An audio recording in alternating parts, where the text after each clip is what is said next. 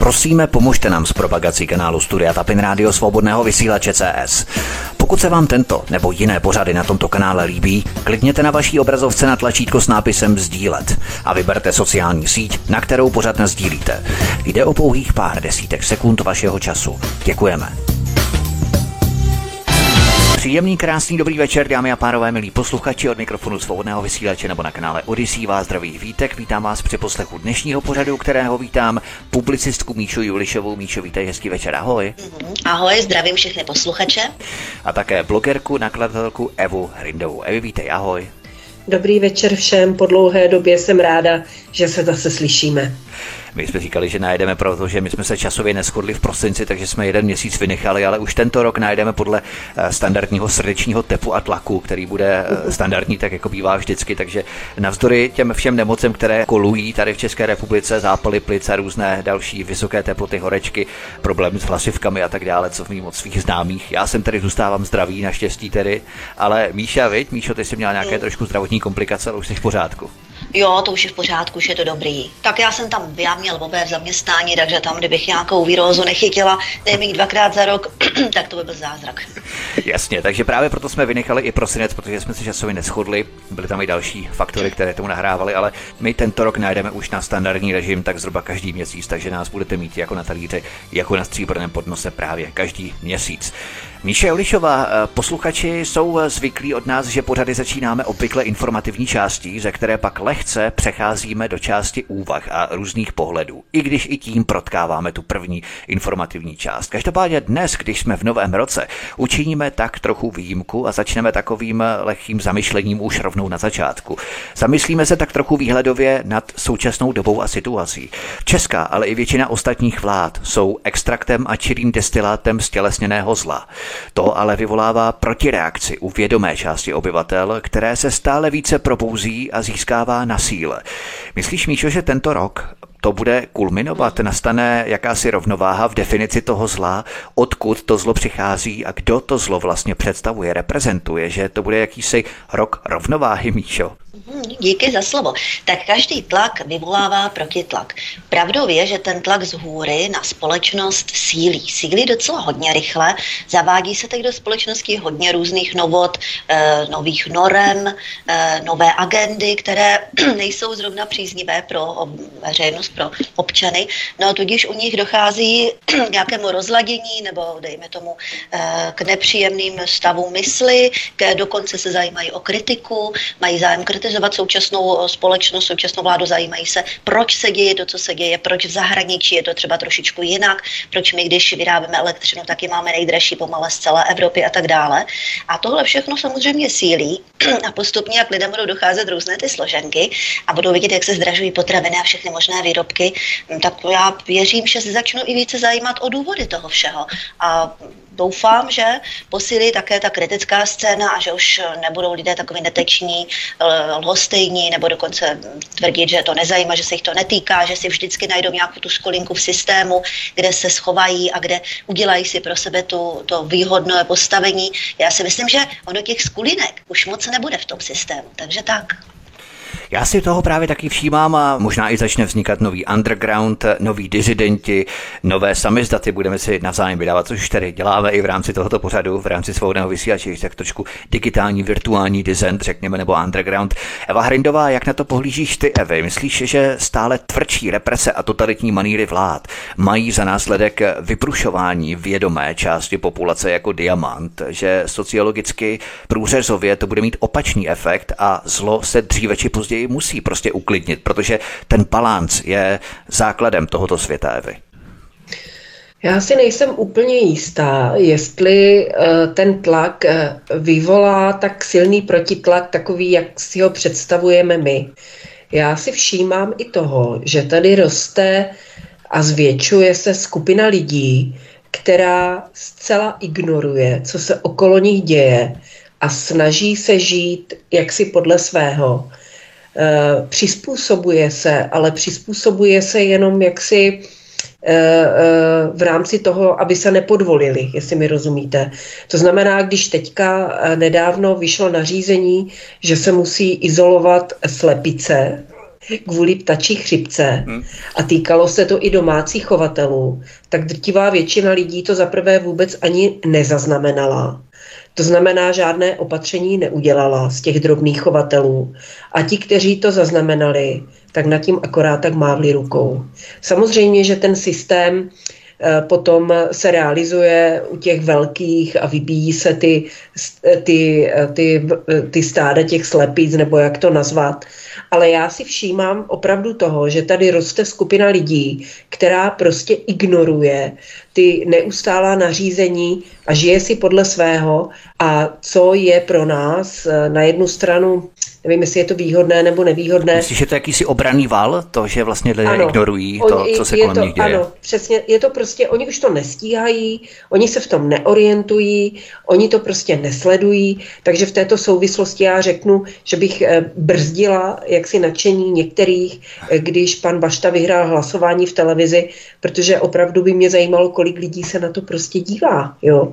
Kolik lidí vůbec to sleduje. Většina lidí se o to absolutně vůbec nezajímá někde povrchně, někde něco pochytí, takže já bych eh, eh, zvedala varovný prst a samozřejmě, že se zvětšuje i ta skupina těch lidí, kteří chtějí aktivně protestovat, kteří aktivně kritizují ty všechny agendy, které se na nás valí, ale vedle toho roste a sílí i ta skupina, která se zcela odstříhává od sledování těch dějů, neorientuje se v tom a chová se podle nějakého svého selského rozumu, eh, takže uvidíme, uvidíme eh, vlastně první výsledek nebo první eh, čísla, která nám dají jasnou zprávu, jak to s těma skupinama je, vlastně budeme mít po prezidentských volbách, protože tam uvidíme, kolik lidí vůbec přijde k volbám, kolik lidí koho bude reálně volit a podle toho si budeme moct udělat obrázek o tom, jak která skupina je silná a velká. Míše Joulišová, my se samozřejmě k dílčím tématům ještě dostaneme, včetně samozřejmě prezidentských voleb, protože ty definují náš celý pořád i v rámci headlineu nadpisu, který jsme zvolili pro tento program v rámci těch prezidentských voleb, ale máš také takový pocit, že se spousta věcí ve společnosti začíná měnit. Nejen určitá, řekněme, zaběhaná paradigmata nebo zažité stereotypy, postuláty, na které jsme byli zvyklí dřív, ale mění se prostředí, informační zdroje se mění, lidské myšlení a chápání se mění. Většina lidí sice není probuzená, zdaleka ne, ale stále více z nich k tomu má, když nic jiného, tak významně nakročeno, Míšo.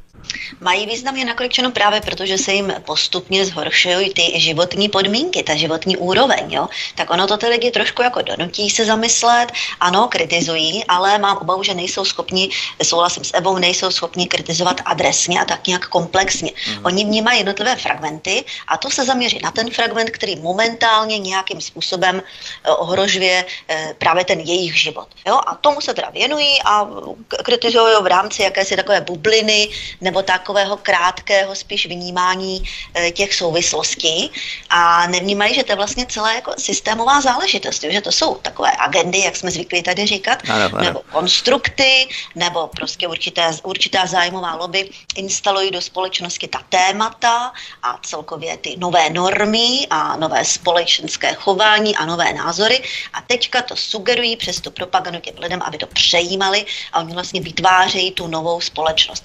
Eh, daří se to, daří se to, protože ta propaganda je intenzivní, je dlouhodobá, je všude přítomná, je ve všem. Je v těch klipech, filmech, eh, v reklamách, eh, v diskusích, ve všech institucích, je, je nesená směrem dolů a tak dále. Ty instituce jsou loajální samozřejmě k systému, že? Jo? Takže eh, naprosto souhlasím s Evičkou, že hodně lidí je dezorientovaných, snaží se tak nějak proklouznout tou společností, tím systémem, zajistit si tam alespoň určité nějaké výhody, které v rámci svých kompetencí jsou, jsou si schopni nějak ošéfovat ale jak dlouho jim to bude fungovat, jak dlouho budou ochotni ustupovat do kouta a jak moc budou muset ustupovat do kouta, protože co nám všechno přinese tento rok, to se teprve uvidí. To je před námi. Tím samozřejmě bude potom horší argumentovat a nějakým způsobem se bránit vůči těm vládním represím, protože čím uh-huh. více se necháme tu vládu zajít a čím více se necháme zatlačit do kouta, tím horší potom bude naše manévrovací pozice v tom, jakým způsobem můžeme konat právě ten protitlak proti vládě. To znamená, že ti lidé, jak si říkala, jsou schopni schopní analyzovat určité hmatatelné záležitosti kolem nich, co právě se jich bezprostředně dotýká, ale nejsou schopní takové té extrapolace abstraktnějšího charakteru v rámci toho globálního řízení a to je právě i naše určitá absence v tom, jakým způsobem to podávat a vysvětlovat tak, aby to lidé pochopili. Eva Hrindová, tím se dostáváme k situaci, kdy někdo něco navrhne a i když je to nesmysl, nic se mu nestane. Zatímco, když někdo jiný udělá drobný přehmat, hned je vláčený kanály. Narážím na progresivisty, kteří navrhují jeden nesmysl za druhým. Nejíst maso, jezdit pouze elektromobily, používat jenom solární anebo větrné elektrárny a tak dál. Jak je podle tebe možné, že i když se všechno ukazuje jako totální hovadina, že jim to všechno stále prochází, že se tím už na dobor prostě nezdiskreditují, neodepíší Evy? Já si myslím, že to je proto, že většina lidí opravdu nesleduje, co se děje. A já, když třeba se dostanu do diskuze s někým, kdo nesleduje dění, ne, nezajímá se, pardon, nezajímá se o, mm, o, o světové a evropské dění a řeknu mu třeba, že, eh, že někdo v Evropské komisi navrhuje, aby se zrušily eh, auta eh, se spalovacím motorem, tak mě to ty lidi prostě nevěří. Oni mi nevěří, že někdo je tak blbej, že s, něč, s nějakou takovou hovadinou, jakože já jsem se tady měla diskuzi s rodinným příslušníkem, který stojí na opačné straně barikády, lidově řečeno. A já jsem říkal, no teď to je strašný, teď oni v Holandsku chtě, už vykupují ty sedláky a chtějí tam vymlacovat ty stáda, Jasně. protože vypouští metan. On si myslí, že, si, že to je nějaký houk, že si to vymýšlím. On tomu nevěří. Takže to je potom těžko s takovýma lidma organizovat nějaký smysluplný odpor vůči, eh, vůči té nastupující progresivní totalitě, protože ty lidi, oni tomu nevěří. Oni opravdu, to jsou, tam dochází k tomu prozření, až když se jich to osobně dotkne. Hmm, a to už je pozdě samozřejmě. A typický příklad je vlastně to, že eh, lidi samozřejmě oni uh, pořád se zdráhají uvěřit tomu, že to očkování proti covidu bylo nějaké špatné, nebo že by přece nemohla by na to být v televizi reklama, přece by to nemohla vláda propagovat, ale když na vlastní kůži eh, v řádu několika hodin, třeba po druhé nebo po třetí dávce, eh, jim nastoupí nějaké zdravotní problémy, které nepřestávají, tak eh, neochotně jako připouštějí, že asi to nebylo úplně dobré. A to stejné teďka vidíme u lidí, ne u všech, protože skutečně eh, spousta lidí má nějaký různý fixace nebo, nebo přešli na topení dřevem nebo změnili nějak ten systém, ale lidi, kterým se eh, hodně zdražila třeba elektřina, tak eh, těm už to vrtá hlavou, zvláště když je všeobecně známá informace, že dostatek elektřiny vyrábíme a dokonce ji vyvážíme.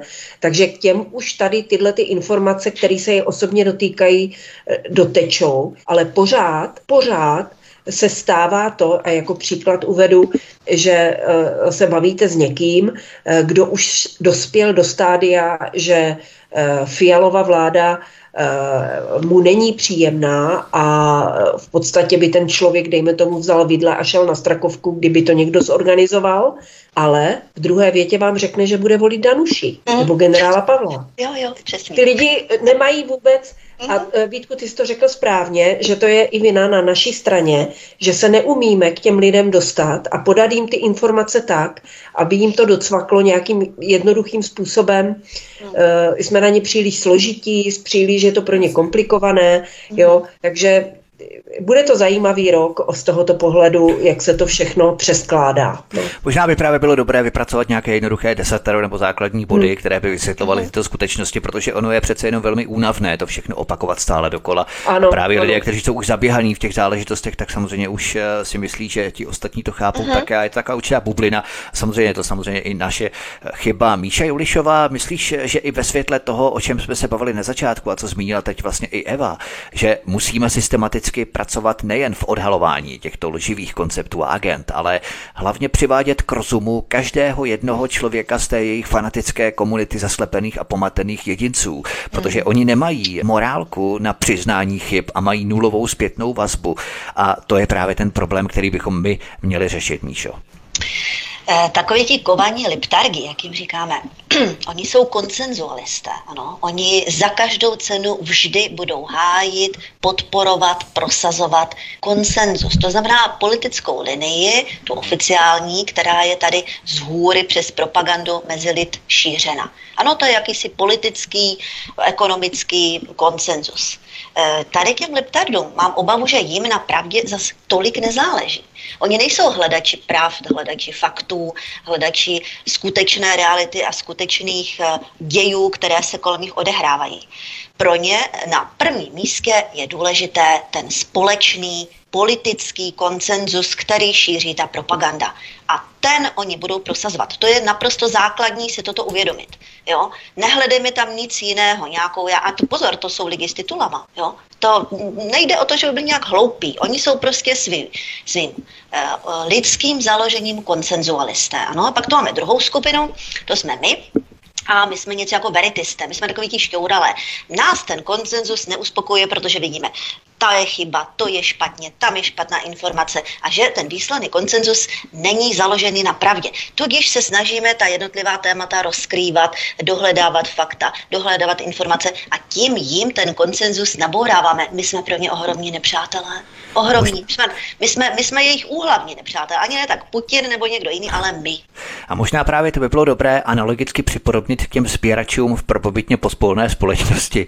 Době broncové, kdy v podstatě tlupa nebo stádo umožňovalo přežití většiny, právě protože se mohli bránit proti eh, jiným tlupám a případně mamutům nebo dalším ohrožením. To znamená, že ta stádovitost, koncenzualismus byl vlastně zárukou přežití. Zatímco dnes už to není záruka přežití. Dnes můžeme v podstatě jet po vlastní linii, ne se atomizovat, ale nějakým způsobem tu stádovitost nabourávat právě, když eh, vidíme, že je špatná. A to je právě ano. to důležité. Jo? Já ještě podotku, poslední věc. On koncenzus jako takový není špatný. Je špatné, když se značně vychýlí od té reality, která tak, se odehrává. Ono není nekonečné množství reality, jo? prostě se odehrávají nějaké děje a ty mají nějaký dopad. To znamená, to je ta realita. A pokud ten koncenzus se značně odchýlí, to znamená, tam obsaženo hodně lží a manipulací a předvářek, a ti koncenzualisté, k němu jsou přimkrutí, jo, tak vedou tu společnost prostě někam dopryč a to je špatně. To se nyní odehrává. Eva Hrindová, není takové systematické odfanatizování z progresivního rauše, ale únavné, protože je jasné, že oni mají sklon vždycky podlehnout sugerované propagandě a agendám. Prostě mají takové mentální nastavení, nechávat se hypnotizovat.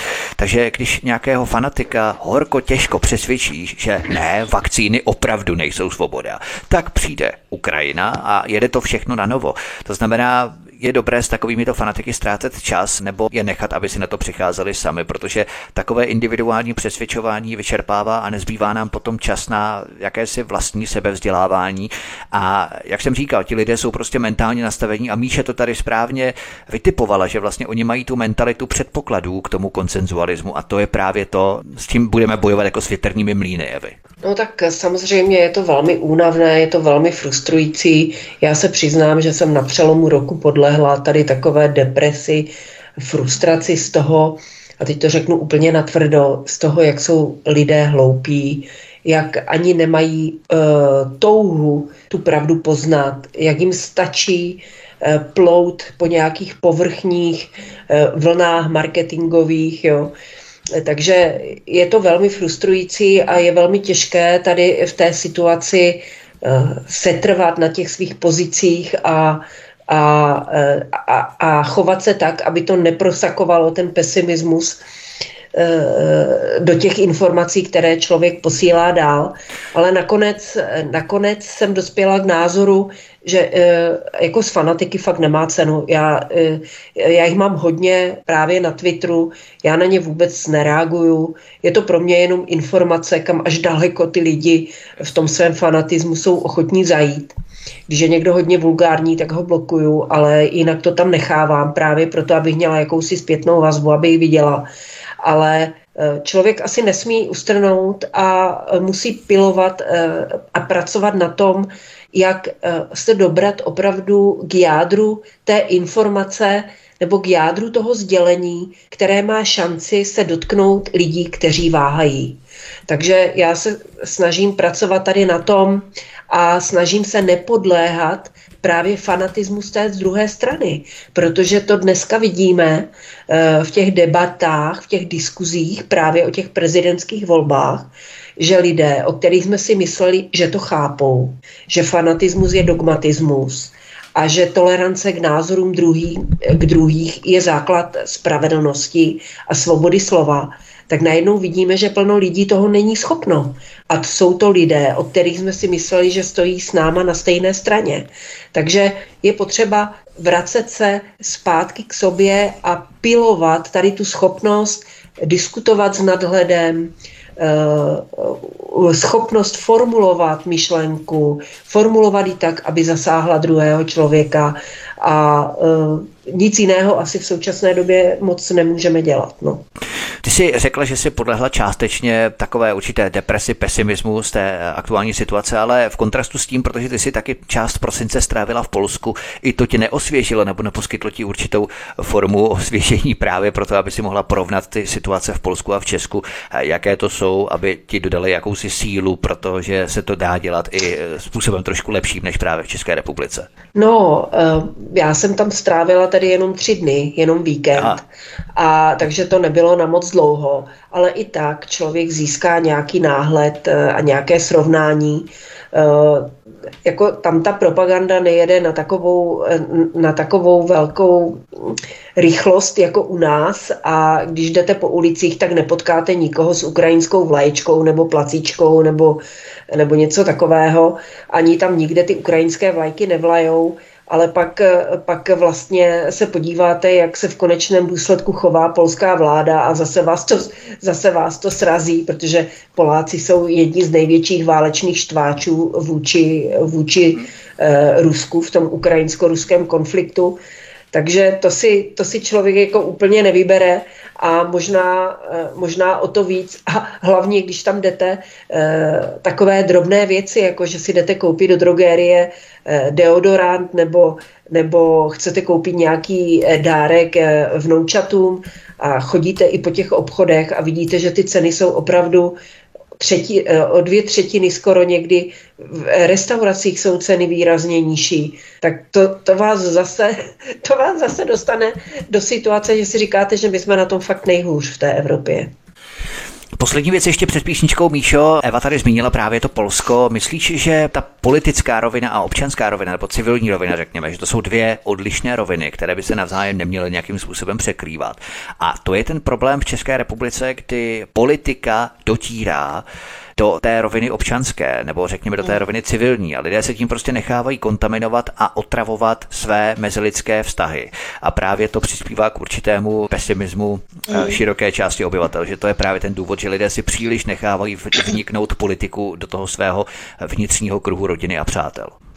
No to je právě pro tento systém symbolické, že ta politika převálcovala všechno. Když se podívejme, sport, kulturní frontu, uh, ano, občanskou společnost, Eh, celou tu politickou linii samozřejmě, zahraniční politiku, domácí politiku, ve všem je obsažená eh, prosystémová politika. Jo? To je ta jednotná politická linie, která vlastně je ražená nejen celou Evropskou unii, ale v podstatě v celé západní civilizaci je plus minus podobná. Ano? Takže toto ano, převálcovalo to, eh, rozvrátilo veškeré kořeny tady v těch oblastech, které jsem zmínila a nastolilo tam ty nové kořeny, nové počátky, nové normy, eh, nové mm, obrazy, eh, novo, nové pojetí jejich reality. Ano, a to se snaží těm lidem ve všech těch oblastech sugerovat a vytvořit vlastně takový nový rámec pro ně. Jo? To je ten nový systém, jak o tom hovoříme, nový totalitní systém, který bude obsažen ve všech oblastech. To je pro totalitní systémy společné. Oni ovládnou všechny oblasti v té společnosti. Tak a kdo to kritizuje, tak ten vlastně je tou překážkou, která brání ve vytvoření toho systémového ráje. Takže systém není totalitní jako takový, ale právě ti lidé, kteří kritizují systém, jsou překážkou k nastolení toho konečného ráje systému, který se k tomu snaží ostatní přesvědčit.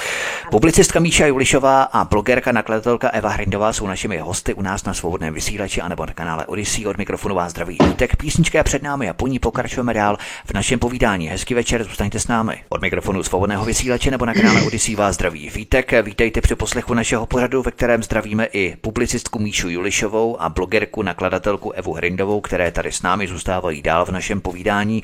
Míša Julišová, ta psychologie likvidace oponentury je důmyslně propracovaná, protože fanatičtí progresivisté se vrhnou na jednu skupinu obyvatel, zatímco ostatní mají takový pocit, že jich se to bezprostředně netýká a ještě tu skupinu okřikují a šikanují. Ať si nestěžuje, automaticky kdokoliv, kdo nesouhlasí s vládní totalitou, je dezinformátor, konspirátor a napomáhá tím Putinovi a tak dál. Jak se ostatně nechal slyšet politolog například Michal Klíma, odkaz číslo jedna v popise pořadu na Odyssey. To je docela zajímavé, i na mainstreamu, že něco podobného vyšlo. Nicméně je tohle přesně ten výsledek, Míšo, že oni vědí, že nemůžou likvidovat postupně celou společnost, takže si vyzobávají jednu skupinu po druhé a tak to rozkližují společnost. To je velice hmm. důmyslné, je to velice chytré, vlastně nastavuje se tím celý nový rámec v té společnosti, kdy tady budou mít ty jediné čisté pravdy, které nám budou sdělovat eh, mainstreamové, vesměs mainstreamové, mainstreamová média, která nyní budou i vládou podporovaná. Vláda přece delegovala, že takovým těm nejspolehlivějším médiím bude věnovat nějaké ty peníze, které vlastně budou šířit ty jediné čisté pravdy. A potom budou takové ty fuj weby a fuj média a tam bude vlastně ta kritika. A oni už teď neříkají kritika, oni říkají, že to jsou lži, to nejsou jiné názory kritické názory. To už se vůbec nepoužívá, to se vyšvítlo. To jsou dezinformace a lži. Takže buď to máš jedinou čistou pravdu, to je to, co vlastně šíří mainstream a propaganda, a nebo lžeš. Takhle oni to posunuli do téhle roviny. Ne, že máš jiný kritický názor, že tam máš k dispozici nějaké inf- jiné informace v rámci svého pohledu, prostě máš to jinak pojaté. Ne, nemůžeš to mít jinak pojaté.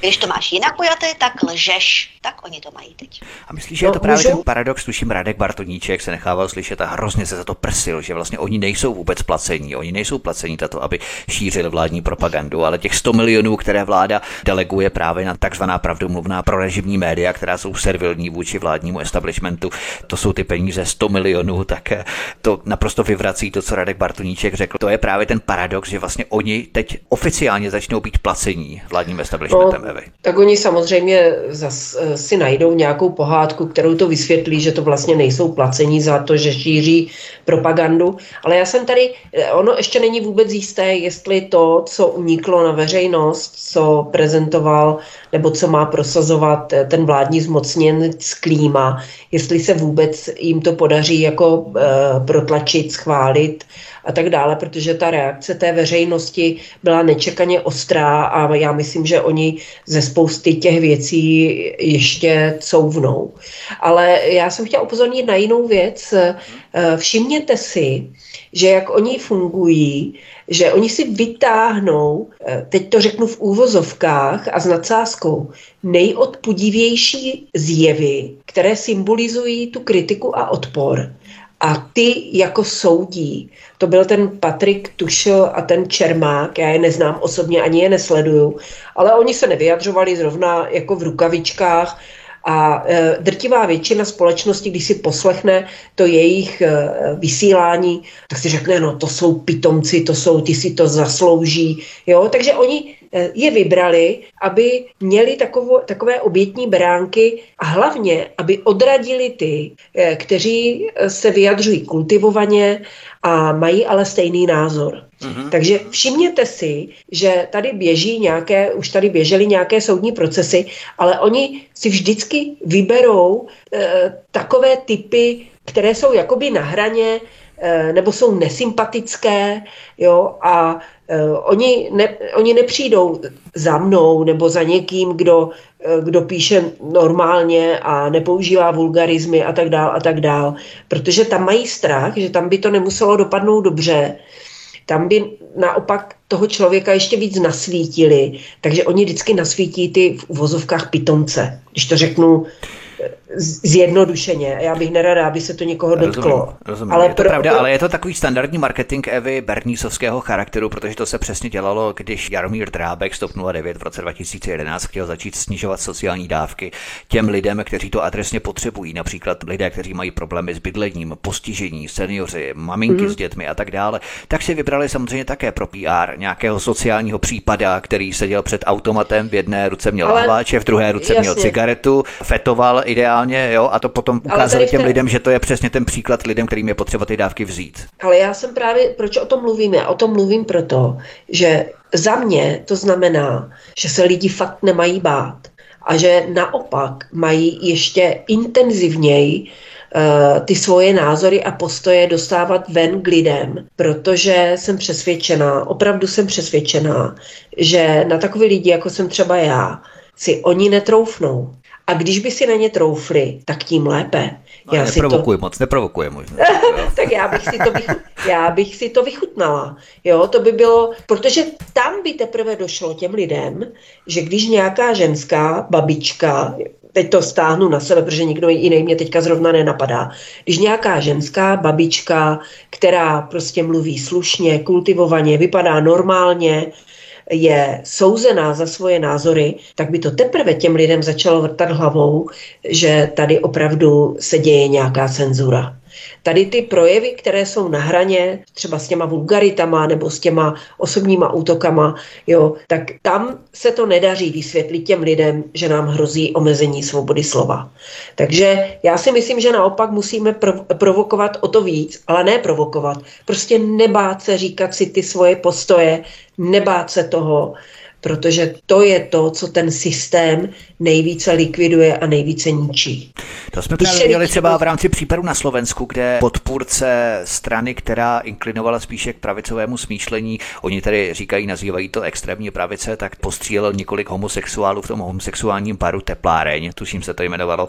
A právě to bylo také brané jako záminka pro to, aby se začali likvidovat lidé stejného názoru, stejného smýšlení, právě protože homosexuálové mají privilegovaná práva, homosexuálové jsou privilegovanou menšinou a je jim daný příliš velký prostor v médiích a tak dále. A kdo začne kritizovat homosexuály v tomto kontextu, tak už je skoro braný jako ten člověk, který je začal střílet v tom homosexuálním no, paru, to znamená to, vytvoření spjatosti s tím. Ale to neznamená, že my máme kritizovat homosexuály. My máme vynášet na piedestal normální vztahy. My máme mluvit o tom, jak je velmi prospěšné pro děti, když žijí v úplné rodině a máme e, e, prosazovat tady ty konzervativní hodnoty, e, které, které jsou důležité. Takže my nemusíme a priori jako kritizovat a útočit na homosexuální aktivistickou menšinu, eh, která samozřejmě tu kritiku si zaslouží, protože to fakt přehání, ale my máme přece tu možnost té volby a máme tu cestu jít a ukazovat lidem, že uh, jiné hodnoty jsou přínosnější pro člověka a pro jeho rozvoj a pro jeho život. A to je to, čeho oni se opravdu bojí. Máme tady v tom systému Eh, možnosti, jak se ho vybruslit. Jako vždycky můžete, eh, vždycky můžete mluvit o míru, že je důležité, aby byl mír, protože na obou dvou stranách toho válečného sporu umírají nevinní lidé. Takže eh, Někteří jsou i vinní, že to si nemusíme nalhávat, ale vždycky můžete, vždycky to můžete otočit a když, když ten systém Eh, si vyhmatává ty kritiky, tak vy může, nemusíte být kritik, můžete být propagátor toho opaku. Ano, určitě. Samozřejmě ti lidé, kteří zastávají víra, kteří zastávají válku, tak pokud budou dobrovolně narukovat eh, do armády, kde vláda prosí a žádá, nikoli nařizuje, jak teď je ta nová novela v rámci verbování hmm. Eh, lidí do armády, tak pokud se samozřejmě k tomu budou přidávat, tak to dopadne tak, jak to dopadne s nimi.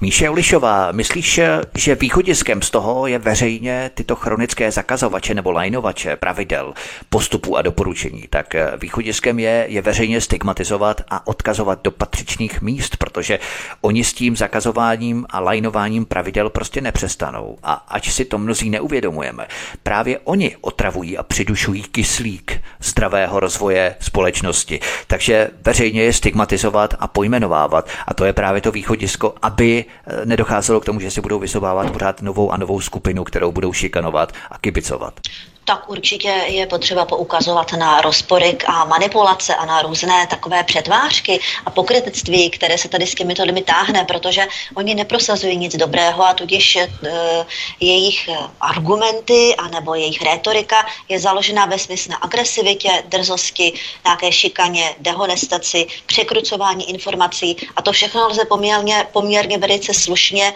a velice pěkně obsáhle a fakticky popsat. Takže ano, určitě bojovat bojovat, nebo bojovat, postavit se tady těmto darebákům tímhle způsobem dozajista je to nejlepší, co je možné. Míše Eulišová, pojďme ještě se podívat na další selhání systému, ze kterého se ale systém snaží vytvořit výhodu. Nedostatek antibiotik. Známe to a čteme to všichni v novinách, v médiích, slyšíme to a vidíme to všude. Nejsou antibiotika ani pro děti. Lékaři se nechávají slyšet, že tohle nepamatují za celých 30 let. Jiní lékaři doporučují rodičům pro děti alespoň zábaly a tak dále. Odkaz číslo 2 v popise pořadu na Odyssey. Naprostá katastrofa. Jenže systém se z toho snaží vytvořit dojem u veřejnosti, že antibiotika nadužíváme a že nás tím nedostatkem antibiotik vlastně před tím nadužíváním chrání. Takže už to není nedostatek antibiotik, ale naše ochrana. Já samozřejmě neříkám, že dnes lidé zobou prášky na kde jakou hovadinu, jo, ale jak se díváš na celou tu aféru s antibiotiky, no, Míšo? To je velice zajímavé, tohle toto nejsou jenom, než by chyběly antibiotika. Oni chybí i různé léky na e, virová onemocnění, takový nějaký Nurofen Stop Grip, eh, Paralen Grip, eh, spoustu pastilek, které se cumlají na bolení v krku a právě na tyhle ty larynky Tidy, eh, Tantum Verde, Orofar, a desítky a desítky dalších proti kašli, Erdomet eh, a tak dále, můžu jmenovat dál a dál a dál. Eh, potom takové ty, které zastavují kašel, když má někdo ten štěkavý, to se jmenuje nějak, no už ani nevím. Prostě všechny tady ty léky nejsou už měsíc, dva více k dostání a můžete obejít všechny lékárny, obtelefonovat všechny lékárny a všude vám řeknou v podstatě to samé. Eh, včetně tedy těch antibiotik. Ano, liptargy se nám tady vytasily s tím, že začínají popisovat jakési středověké takové ty metody, metody jako zábaly a, a tvaroh na nohy a jsem ještě četla cibuli, a, že to je vlastně to nejlepší, na co chcete léky, teď přece jsou jedovaté, jo, a začínají to takhle různě překrucovat. To je samozřejmě nesmysl, je to takové prostínké a hloupoučké, to, co tady předvádějí. Jistě, že tyto léky mají naprosto nezastupitelnou roli a na spoustu lidí, kteří mají imunitní problémy, já jenom jsou různí chronici, tak jim opravdu žádné cibulové vývary nepomohou a ty antibiotika, tady všechny ty léky, které jsem jmenovala a mnohé další, potřebují naprosto nezbytně. A že nejsou, no tak proč odvezli 12 kamionů plně naložených léků eh, na přelom listopadu a prosince na Ukrajinu? No vybrakovali všechny sklady, takže v lékárnách tak, se doprodal tak, tak. materiál, který tam je a nový není. Teď mě to není. přesně vzala, chtěl jsem to říct, že ano. vlastně Mil Válek se nechal vyfotit u některého z těch tak. kamionů, jak to vezli Jistě, do Ukrajiny. je to známe, no tak když odvezou 12 kamionů, no. to jsou miliony a miliony léků, jo, tak prostě v těch ty sklady vybrakovali a ty léky tady teď nejsou. Oni říkají, není to v celé Evropě, není pravda. V Polsku, když zajedete, Eh, v Německu, v Rakousku, když lidé eh, překročí hranice a zajedou tam do lékárny pro tyto volně dostupné léky, obvykle tam seženou. Takže, takže to jsou zase takové plané tlachy, že všude v Evropě je nějaký nedostatek. To je nesmysl.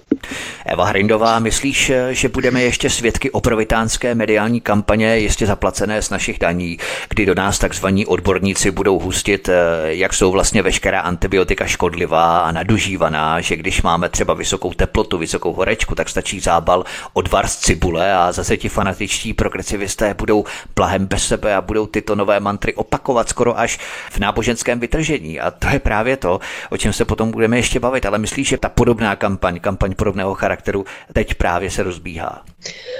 To já nejsem schopná posoudit, protože samozřejmě ono je na tom částečně i mnoho pravdy, že se antibiotika nadužívají, ale v České republice tolik ne jako v jiných zemích Evropy. Takže tady u nás bych byla trošku opatrnější.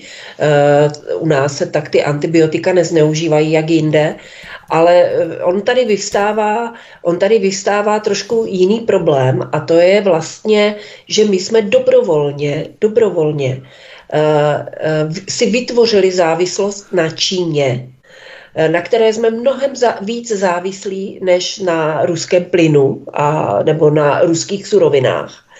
A jestli dojde eh, k, nějaké, eh, k nějakému konfliktu podobnému, jako je Rusko-Ukrajina na Tajvanu, eh, tak teď, teď to řeknu tak, jak, tak, jak je, je to nutné říct, tak budeme prostě v prdeli.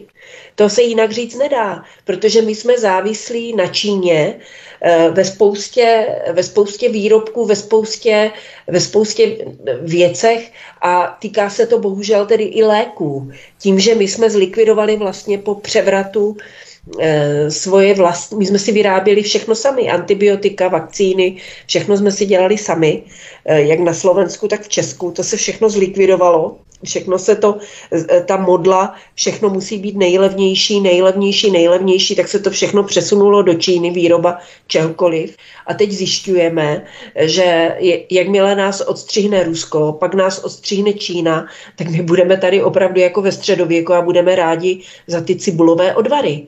Takže já jsem už v létě, když jsem byla v Příčovech, tak jsem součástí toho mého příspěvku bylo, aby se lidi na tu situaci začali připravovat, protože ty současné vlády, jak evropské, tak ta naše, která jim pochlebuje uh, pomalu nejvíc celé Evropy, uh, nic proti tomu, abychom se stali soběstační aspoň těch základních věcech, nic proti tomu nedělá. Tak my tady máme drahé potraviny, nedostatek potravin a my si tady vymlátíme půl chovu slepic, aby jsme neměli ještě ani vejce.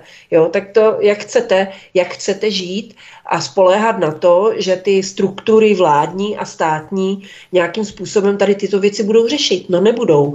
Takže ten, kdo se připravuje na situaci, že nebudeme mít vlast, dostatek vlastních potravin, nebudeme mít dostatek vlastních léků, je opravdu, je to směšné, ale je potřeba se otužovat, budovat si imunitu, protože uh, nebudou, nebudou i ty drahé a eh, důležité léky. Eh, to není jenom, že chybí nějaké pastilky na angínu. Bez toho se v podstatě dá obejít. Jo. Ale lékaři hlásí, že jim chybí důležité léky přímo v nemocnicích. Takže chybí jim suroviny na výrobu těch léků, které si, které si dělají ve vlastních lékárnách. Takže ten problém je mnohem hlubší, je mnohem vážnější, souvisí to s naší závislostí na, eh, na Číně. A opravdu se musíme na to začít připravovat, protože vzdělanost a povědomost obyvatel o tomto problému je minimální, tak nemůžeme ani čekat, že svým politickým rozhodováním a chováním přispějí k tomu, že by se ta situace v budoucnu eh, mohla začít měnit. Bude to ještě horší. Míša Julišová, nedochází tím vlastně k takovému paradoxu, kdy nám kritikům očkování proti covidu spílali, jací jsme šarlatáni, když chceme léčit vitamínem D a zinkem a posilováním imunity a zdraví organismu a tak dále. A teď najednou, když se to hodí, tak už ne Big Pharma, už ne prášky od farmaceutů, na vysoké horečky od cibule a tak dále, tak teď je to najednou v kurzu. Je to takový paradox, Míšo. No je to paradox, ale to jsou zase ti samí koncenzualisté, kteří budou hájit konsenzus, ať začne být mnohdy protichůdný. Jo? Oni nepřemýšlejí, nezajímají ta fakta, ty informace, ty souvislosti, která Eva, které Eva výborně popsala.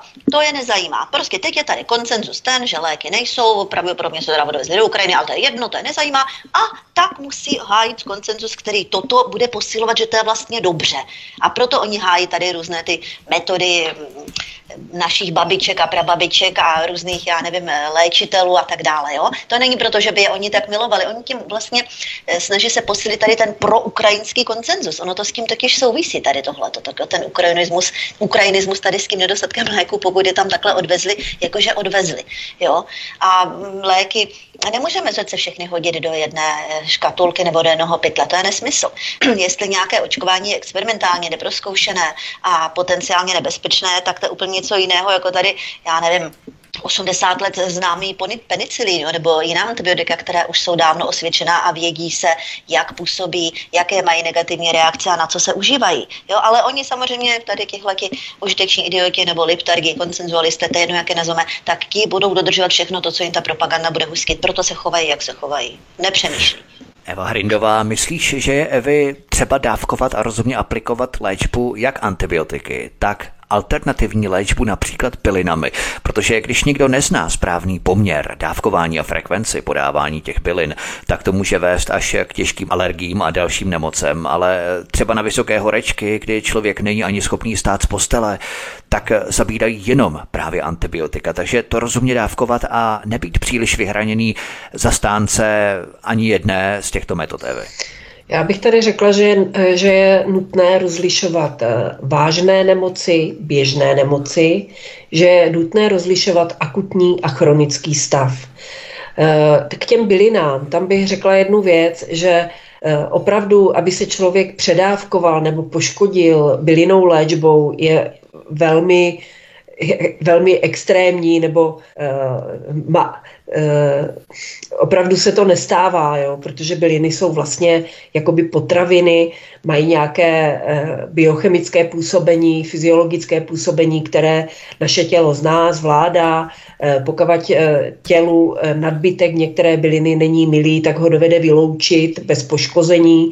Takže tam je opravdu, akorát je problém někdy kombinovat některé léky s některými bylinami, tam si na to lidi musí dávat prostor, ale pokud to nepřijde, přeženou s tím dávkováním eh, a s, s, něč, s nějakou další léčbou, tak eh, ve směs eh, těm lidem se nic nestane, maximálně dostanou průjem nebo, nebo je bude chvilku bolet hlava, ale nebudou mít žádné nevratné následky nebo nějaká poškození. Takže proto, proto tak samozřejmě ta alternativní léčba a ta alternativní medicína v podobě bylin je tak nenáviděná vlastně tím systémem, protože je levná, protože lidem neškodí a v mnoha případech dovede skutečně i pomáhat, ale zase jak komu a jak, eh, jak eh, kdy. Takže ty lidi by vždycky měli rozlišovat, rozlišovat, jestli jsou v akutním stavu, v, ži, v akutním život ohrožujícím stavu, tak tam samozřejmě i člověk, který miluje byliny a nesnáší chemii,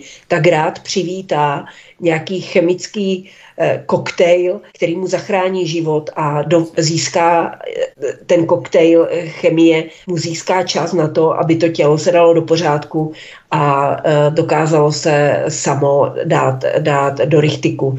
Takže jak se říká, i s bylinama, i s alternativou, i se zdravým životním stylem, člověk musí fungovat jaksi s mírou a e, v kontextu toho, v čem žijeme a jak fungujeme, ale jak říkám, naučit se na běžné nemoci, na normální nachlazení, na lehčí chřipky, e, e, naučit se používat tady ty přírodní prostředky, není nic proti ničemu, šetří to tělo, pomáhá to tělu a člověk se zbaví té závislosti na tom farmaceutickém průmyslu. Notabene, když hrozí že ty výpadky těch léků eh, budou stále častěji a nebude to jednoduché zvládnout. To samozřejmě platí pro alternativní léčbu, ale i třeba pro alternativní média, kterých se také nemůžete ano, předávkovat. Ano, takže můžete tak. poslouchat svobodný vysílač a nepředávkujete se také, takže to vám určitě hrozí, milí posluchači. Míša Julišová, ještě, abychom to tedy schrnuli, Antibiotika nejsou, léky na kašel nejsou, léky pro kardiaky a alergiky mají také velké výpadky, lékaři nejsou, tak eh, čeho máme dostatek? Můžeme předpažit a vykřikovat sláva Ukrajině. Myslíš, že když to budeme vykřikovat dost často, takže nás to z té horečky nebo alergie vyléčí, Míšo? No vláda a její stoupenci, protagonisté se e, zřejmě domnívají, že ano. Protože zatím, e, co tak sleduju v poslední době, tak e, provozují především tady tohle, to, co popisuju jako poslední. No. Různí ti angažovaní aktivisté a další lidi, kteří plně a oddaně důvěřují této politické linii, ať se už zjevně ukazuje, že není nějak dobrá ani prospěšná nejenom pro naši zemi, ale pro celou západní civilizaci, taky se domnívají, že když budou stále dokola opakovat tady ty stejné nesmysly, bude vnucovat lidem, budou šikanovat a teď už i represemi postihovat ty kritiky, takže tím docílí, že nakonec všechno dobře dopadne a bude ten ráj na zemi. Vypadá to, že tohle toto se skutečně domnívají. My se jak tomu ráji pořád nemůžeme dostat, protože máme 33 let blaha demokracie a pořád ten ráj jak si není nastolený a spíš ta situace se zhoršuje, než aby se zlepšovala, takže nevím, či je to vina. Ale to možná probereme po písničce, budeme se věnovat dalším tématům, jako jsou třeba prezidentské volby, ale i rekordní zisky Česu tento rok, respektive rok minulý 2022, i když elektřina se stále raketově zdražuje. Publicistka Míša Julišová, blogerka, nakladatelka Eva Hrindová jsou hosty u nás na svobodném vysílači nebo na kanále Odyssey, ze které kterého vás zdraví vítek, písnička je před námi a po ní pokračujeme. Hezký večer. Od mikrofonu svobodného vysílače nebo na kanále Odisí vás zdraví vítek, písnička je za námi. Vítáme tu opět publicistku Míšu Julišovou a blogerku, nakladatelku Evu Herindovou. Eva Hrindová, pojďme na další téma. Na sklonku minulého roku jsme se dozvěděli, že ČES má rekordní zisky, ale přesto bude raketově v tomto roce zdražovat elektřinu v průměru až o 70%. Tato informace v masmédiích bohužel nerezonuje, možná i záměrně zapadá. Uvědomují si podle tebe lidé, a já to slovo nemám rád, protože se taky nadužívá, ale v tomto případě je to přiléhavý termín, jakou vlastně zradu na nás vládní gauneři páchají, když ještě doma s médií vystrkují své ekonomy, kteří tohle zdražování vysvětlují jakýmsi volným trhem a tak dále. To je opravdu na profackování a sražení ze schodů, Evy? No tak eh, samozřejmě v dnešní době uh, uh, vyslovit slovo volný trh je skoro zločin, protože tady žádný volný trh není ani ve snu a už dlouho tady volný trh není. Protože on volný trh samozřejmě nějaké samoregulační schopnosti má a je vlastně nejspravedlivějším nástrojem, ale my volný trh nemáme. Dlouho, ani jsme ho nikdy neměli, možná chvilku v 90. letech, eh, Tady žijeme v přeregulované, centrálně řízené společnosti, kde o volném trhu nemůžeme ani mluvit. A samozřejmě to, co se děje v Česu, jenom ukazuje na to, jak eh, tady máme spoustu eh, takovou, takovou až malou armádu různých spekulantů, kteří dovedou tady z toho regulovaného trhu těžit nad rámec toho, co by se jim podařilo získat, kdyby tady skutečně ten volný trh byl. Naše jedinou nadějí nebo šancí je, že jak jsem já pochopila, protože jsem si dala tu práci a poslechla jsem si nějaký rozhovor Jany Bobošíkové s Andrejem Babišem, eh, který je tedy představitelem hnutí ANO, což je nejsilnější opoziční hnutí u nás v České republice. A oni zcela přejali tu rétoriku, že je potřeba vystoupit z Lipské burzy, že je potřeba zprivatizovat eh, ČES, Eh, že je potřeba se dohodnout s těmi minoritními akcionáři, kteří to je také otázka, proč to Andrej Babiš neudělal, když mohl, ještě když vládl, že? Protože, protože ta situace nějakým způsobem eskalovala a nevypadala tak hrozivě. Takže jak spousta lidí se dobírá postupně nějakého prozření, eh, já tím ho nechci obhajovat, ale jenom říkám, že teď ta situace je taková, že to nejsilnější hnutí, eh, včetně teda Babiše, už zcela otevřeně mluví o privatizaci. Uh, také jsem uh, zjistila, že s těmi minoritními akcionáři nikdo o ničem nejedná. Oni by byli přístupní nějak to upravit, ale protože ČES jako takový taky má rád velké zisky, vláda má taky ráda velké zisky z DPH, takže takže, eh, ale tady od toho nejsilnějšího opozičního hnutí slyšíme tady toto.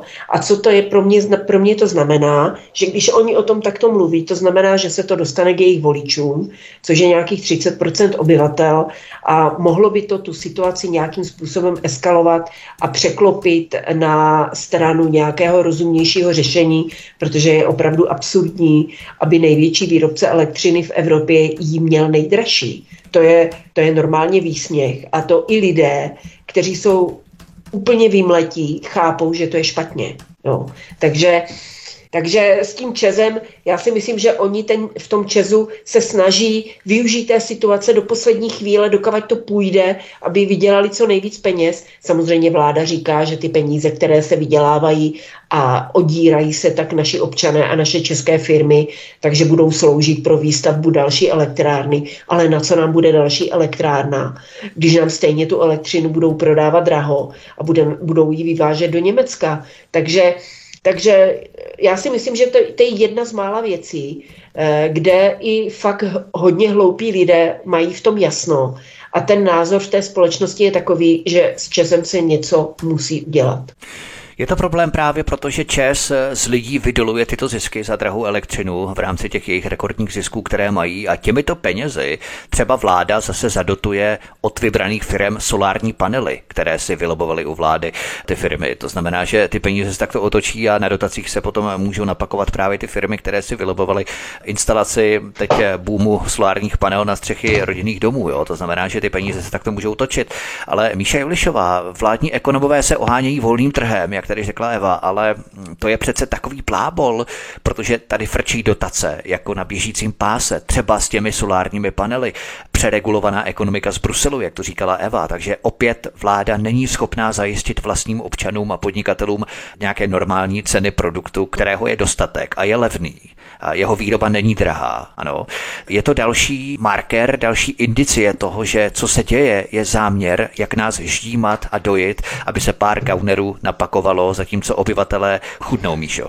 Ano, já si také myslím, že celá tady ta energetická krize je vyvolaná záměrně. Oni ji teď samozřejmě z radostí svádí, já nevím, na Putina na válku a na tamto. Jo, to je jako krásná záminka, ale to s tím nesouvisí. Jo. Tady ta krize už začala dávno předtím a nyní akorát se jim to hodí a tak mohli takhle, jak se říká lidově, vyštengrovat do, do těchto obrátek. A volný trh je regulován právě kvůli té armádě těch spekulantů. To je jejich lobby, které takhle pracuje na nejvyšší úrovni. Jo? To není regulace, jak by si někdo mohl myslet, jako kvůli zájmu lidem, aby se to nějak rozprostřelo a tak se to reguluje, aby lidem bylo lépe, ale v žádném případě nic takového není smyslem ani regulací, ani dotací a nikdy to smyslem ani nebylo. Ano, takže ty regulace si zajišťují právě ta vlivná lobby, eh, která eh, samozřejmě díky svým eh, vlivným lidem na určitých místech, které tam dosadila, protože pomocí korupce, že, si ošéfovává svoje zájmy. Jo?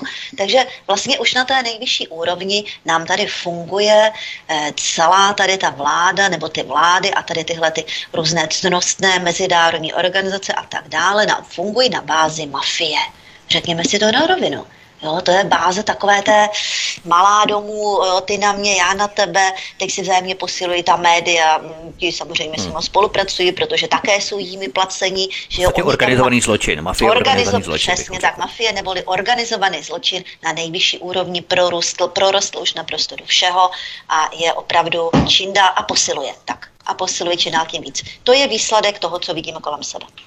Eva Hrindová, takže je to v podstatě uměle vyvolané zdražení energie, protože jsou jenom navýšené ceny bez jakýchkoliv vstupních nákladů, protože jak je vidět, výdaje jsou stále stejné a proto tak velké zisky Česu. To je v podstatě to, co bychom si měli zapamatovat v rámci raketového zdražování elektřiny, Evy.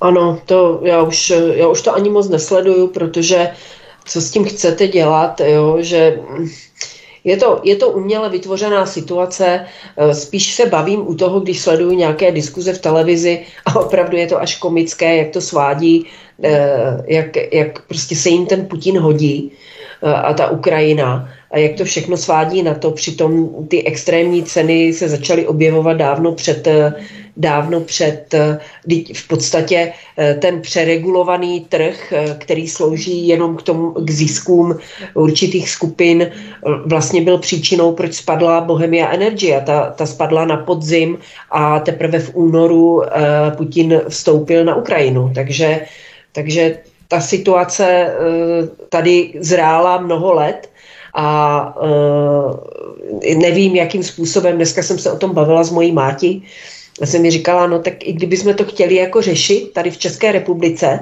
tak zase těžko něco vyřešíme, když vlastně veškeré firmy, eh, které u nás, nebo většina firm, které u nás působí a vlastní ty potrubí, tak jsou to firmy německé, eh, RVE, no a my jsme měli Transgas, ten jsme prodali, ten jsme zprivatizovali, takže, eh, takže ta situace je celá špatně a měli bychom opravdu eh, začít tím, že bychom měli začít získávat zpátky eh, do vlastních rukou eh, tady tu důležitou infrastrukturu, aby byla státní, aby byla vládní, aby jsme mohli v krizových situacích nějakým způsobem zasáhnout a nemuseli se tady klepat z toho, že, že ty firmy budou chtít mít co největší zisk a kvůli tomu nám tady zbankrotuje půl průmyslu. Takže Ono se tady právě cílí na tu diskontinuitu v rámci pokračování těch událostí, kdy se tady tvoří určitý milník, kdy hmm. co bylo předtím, tak jako by neexistovalo právě před tím 24. únorem 2022, kdy začala válka na Ukrajině. Předtím ty informace probublávaly velmi zřídka a teď se snaží vytvořit určitá diskontinuita, že nic takového nebylo a že to vlastně vzniklo až v rámci no. té války na Ukrajině. Samozřejmě my to víme, že to tak bylo, ale hmm. mass media se tak se snaží eh, cílit. Ale pojďme na další téma. Já myslím, že v rámci zdražování elektřiny jsme toho řekli dost zásadního, aby jsme to příliš nerozváděli do detailů, což není potřeba. Míše Ulišová, dostáváme se k dalšímu nosnému tématu, poslednímu tématu dnešního pořadu, které jsme si nechali jako zlatý hřeb v rámci vyvrcholení našeho povídání, a to jsou prezidentské volby. Diskuze kolem toho jsou výživné, ale chtěl bych se věnovat jedné věci. Myslíš, že nás tento svinský systém dohnal k tomu, že budeme vyrážet klín klínem a volit covidového babiše jako protipáku proti kandidátům ukrajinofilní pěti demolice. Takže to je výsledek po 33 letech blaha české demokracie, Míšo. No, říkám rovinu, já ještě sama nevím, koho budu volit. Je to smutné, ale je to tak. Podívejte, Babiš opravdu je vytloukaný klín, opravdu je menším zlem. Já sleduju trošku jeho politiku i v tom Bruselu, nejenom to, co tady sděluje lidem. Vždyť ti jeho poslanci hlasují stejně jako vládní poslanci. Vždyť paní Jourová je jedna z nejobávanějších eurokomisařek, která se hodlá v celé Evropské unii zavést poměrně velice přísnou cenzuru a represe. To jsou její návrhy, ne jiných komisařů, ale její. Ona je chce prosadit. A odkud je? No z Babišovy stáje. Kdo tady zavedl covid teror? Kdo se k tomu tak vřele přihlásil? Vzpomeňme si na všechny ty odborníky, které podporovala jeho vláda, Sníh, Meses a tak dále. To jsou jeho lidi, kteří tady vytvořili ten teror. Pro mě to byly dva nejhorší roky v mém životě, kdy člověk se skutečně musel bát, aby nezavedli nějaké to povinné očkování, eh, s čímž bych já nesouhlasila, protože nehodlám si do svého těla nechat vpíchnout jakousi experimentální neznámou látku, o které se nyní už ukazuje, že zdraví neprospěšná. Ano, a museli bychom se seřadit do fronty, pokud bychom chtěli zůstat v práci, protože nějaké peníze někde získávat musíme, že? Živobytí a nechat si tohle napíchat. Tohle, tímhle Babiš vydíral, teda Babiš a jeho lidé, vydírali lidi, vydírali celou společnost, vyhrožovali, šikanovali, vytvářeli omezení a tak dále. Já nějak tam nevidím nějakou velkou alternativu, nebo že by mu záleželo na našich lidech, na naší zemi, na naší prosperitě. Eh, ať hledám, jak hledám, stále nenacházím. Eva Hrindová, myslíš, Evi, že Andrej Babiš na hradě by znamenal jakousi výhru pro oponenty eh, pěti demolice, nebo by víceméně systém pokračoval v zaběhaných kolejích a žádná změna by neproběhla? Pokračovalo by to všechno stejně tak, jak do posud? No, já to řeknu jinak. Já to řeknu jinak. My se musíme podívat na tu situaci eh, z jiného úhlu pohledu. Eh, eh, a musíme si přiznat, že nemáme ve hře žádného kandidáta, který by relevantně měl šanci, protože pan Bašta relevantně šanci udělat nějaký solidní výsledek prostě nemá. To, to, to jako ne, nemá cenu vůbec jako rozebírat. Samozřejmě. No a e, takže co nám tam zbývá? Opravdu, e, opravdu e, když nepůjdeme k volbám, když se tady budeme rochnět v tom, jaký je Babiš hajzl a nebudeme ho volit, tak dostaneme Pavla nebo Nerudovou. A teďka si pojďme říct, jestli se nám to líbí, ta situace. Jestli se nám líbí, že pěti koalice bude mít veškeré instituce, veškeré ústavní funkce, jestli je to situace, která se nám zdá dobrá a, a, pro nás jako příjemná. Já si myslím, že oni, když získají tu poslední instituci, takže, je to, takže jim to otevře prostě nebývalé možnosti a minimálně čtyři roky nebo dva roky, než budou normální volby parlamentní, eh, se budou snažit dostat svoje lidi na co nejvíc míst a zlikvidovat co nejvíc svých oponentů, eh, zlikvidovat ano, jakožto silnou opoziční stranu, což teda předvádí s tím soudem, s tím Babišem kvůli tomu čapímu hnízdu a úplně si to tady vyčistí, udělají, schválí si tu mm, korespondenční volbu, aby si mohli falšovat volby, já tohle nechci. Já se přiznám, že já tohle nechci.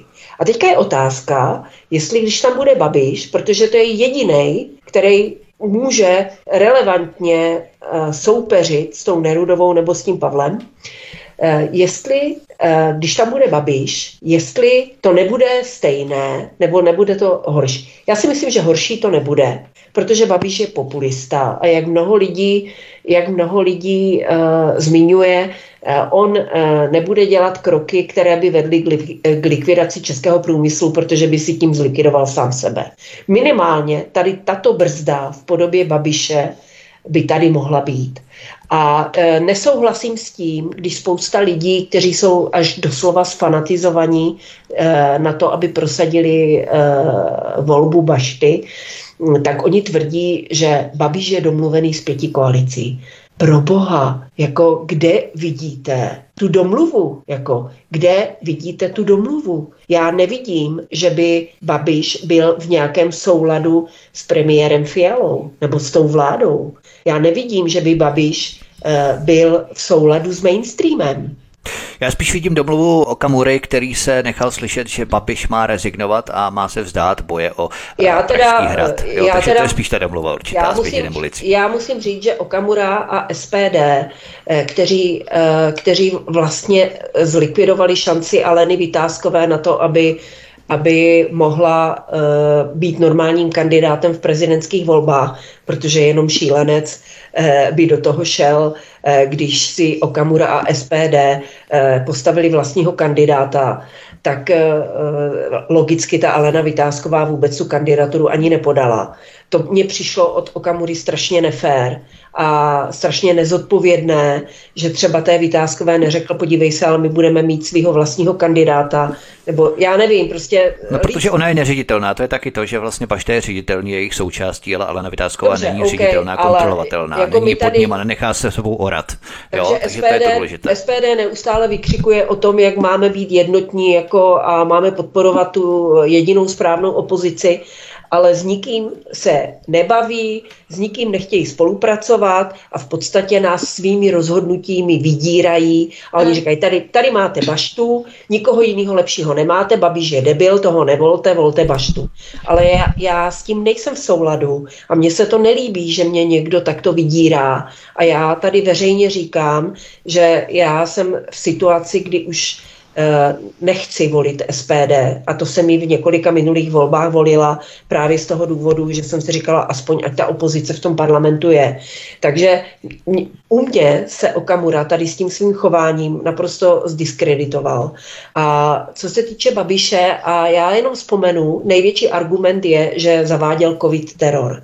Já bych tady chtěla lidem připomenout, že ti, kdo zaváděli covid teror, byli naši sami vlastní spoluobčané. Vzpomeňte si, kdy nebylo to přikázané, byly už různé rozsudky, kolik lidí vás okřikovalo, že nemáte roušku, nebo e, e, u mého zeťáka v práci e, nebylo povinné očkování, ale jeho kolegové ho nutili, aby se nechal naočkovat. To vedení té firmy ani neměli v ruce žádný Eh, nebylo to uzákoněno, že to je povinné. Jo? Jediné, co teda ta vláda čím nás vydírala, byly ty tečky, že, jo? že jste nemohli do restaurace a tak dále a tak dále. Takže já si myslím, že, že ten covid teror eh, tady nezaváděl jenom Babiš. Eh, byli to jeho ministři zdravotnictví, byli ty ostatní, i pěti koalice řvala v parlamentu a neustále tlačili Babiše do tvrdších opatření. Vždyť si na to vzpomeňme, teď bylo sfanatizované víc jak půlka republiky. Takže tím se ho nechci zastávat, ale myslím si, že pro to rozhodování, co je pro nás dobré teď, nemá smysl se nímrat v tom, co bylo před rokem, před dvěma, když byla zblbnutá celá Evropa, celý svět. A to, co je dobré pro nás teď, uh, si nemyslím, že je dobré pro nás, aby na hradě byla Nerudová nebo Pavel, protože to jsou lidi, kterým na České republice nezáleží ani v té minimální míře, jako na ní může záležet Babišovi, protože tady má svůj biznis. A v tom já vidím, v tom já vidím ten rozdíl a jak jsem to už napsala někde, že zvolením Babiše bychom získali jakousi aspoň trošku brzdu v tom zavádění těch největších šíleností, když to, když tam bude Nerudová nebo Pavel, tak budou šlapat na plyn. A v tom vidím já ten rozdíl. Dobrá, dáme už eh, slovo Míše Julišové, která chvilku mlčela, která se k tomu vyjadřovala v rámci těchto prezidentských voleb. Hlavním tématem proti Babišovi jsou roušky, očkování a dva roky covidového teroru. Což si tady Míšo i ostatně i ty nastínila, na což nesmíme zapomenout a měli bychom ty lidi si pamatovat a hnát je posléze k odpovědnosti. Je ale pravdou, že protipandemická opatření postihla celý svět a každou zemi a zaváděla je nakonec každá vláda.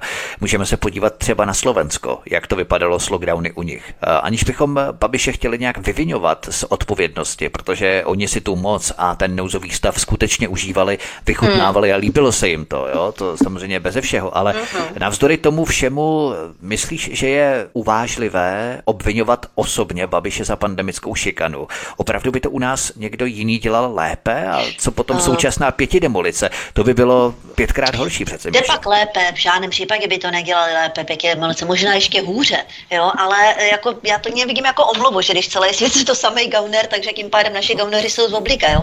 To je jedna věc.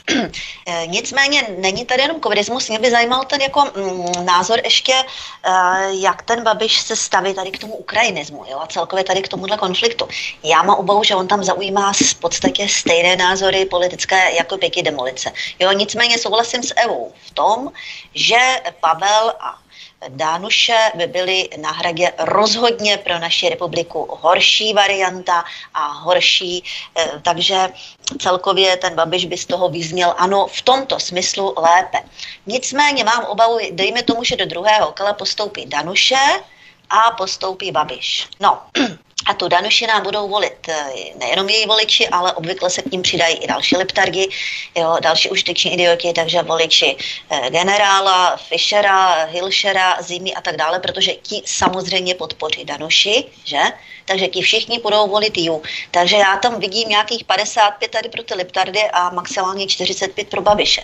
To samé, když vyhraje generál, tak zase všichni ti voliči, všichni Danuše a spol zase podpoří e, výzvou své voliče, aby podpořili generála. Jo? Takže oni budou zase hromadně celkem konzolidovaně e, podpořit generála. Jo? Mám tuto obavu, jo? že takhle nějak to může dopadnout. To jsou prostě samozřejmě z mé strany spekulace, ale Není to až velmi pravděpodobné tady ty moje spekulace, nebo ne? Nebo lidé přece jenom řeknou, ale nebudeme volit tyhle, ty dáme to tady Babišovi, nebo jak si myslíte, že to bude dál? Možná bychom s tím mohli konfrontovat Evu. Evi, myslíš si, uh-huh. že právě pokud by se Andrej Babiš dostal do toho druhého kola, tak tam hrozí právě to riziko, že se se skupí ostatní voliči v rámci toho druhého pětidemoličního kandidáta a převálcují, přečíslují ta procenta Andreje Babiše i v tom druhém kole, čili vlastně Babiš v druhém kole není žádná výhra. No, eh, já si myslím, že je to aspoň jakási naděje. A ono se těžko o tom spekuluje. Já, když si vzpomenu na poslední prezidentské volby, tak já jsem uh, moc nedoufala, že ten Zeman to dá a nakonec to teda dal. Bylo to hodně těsné. A um, jako je to úplně jedno, jo, že já, já se přiznám, že já jsem v tomto velký pragmatik.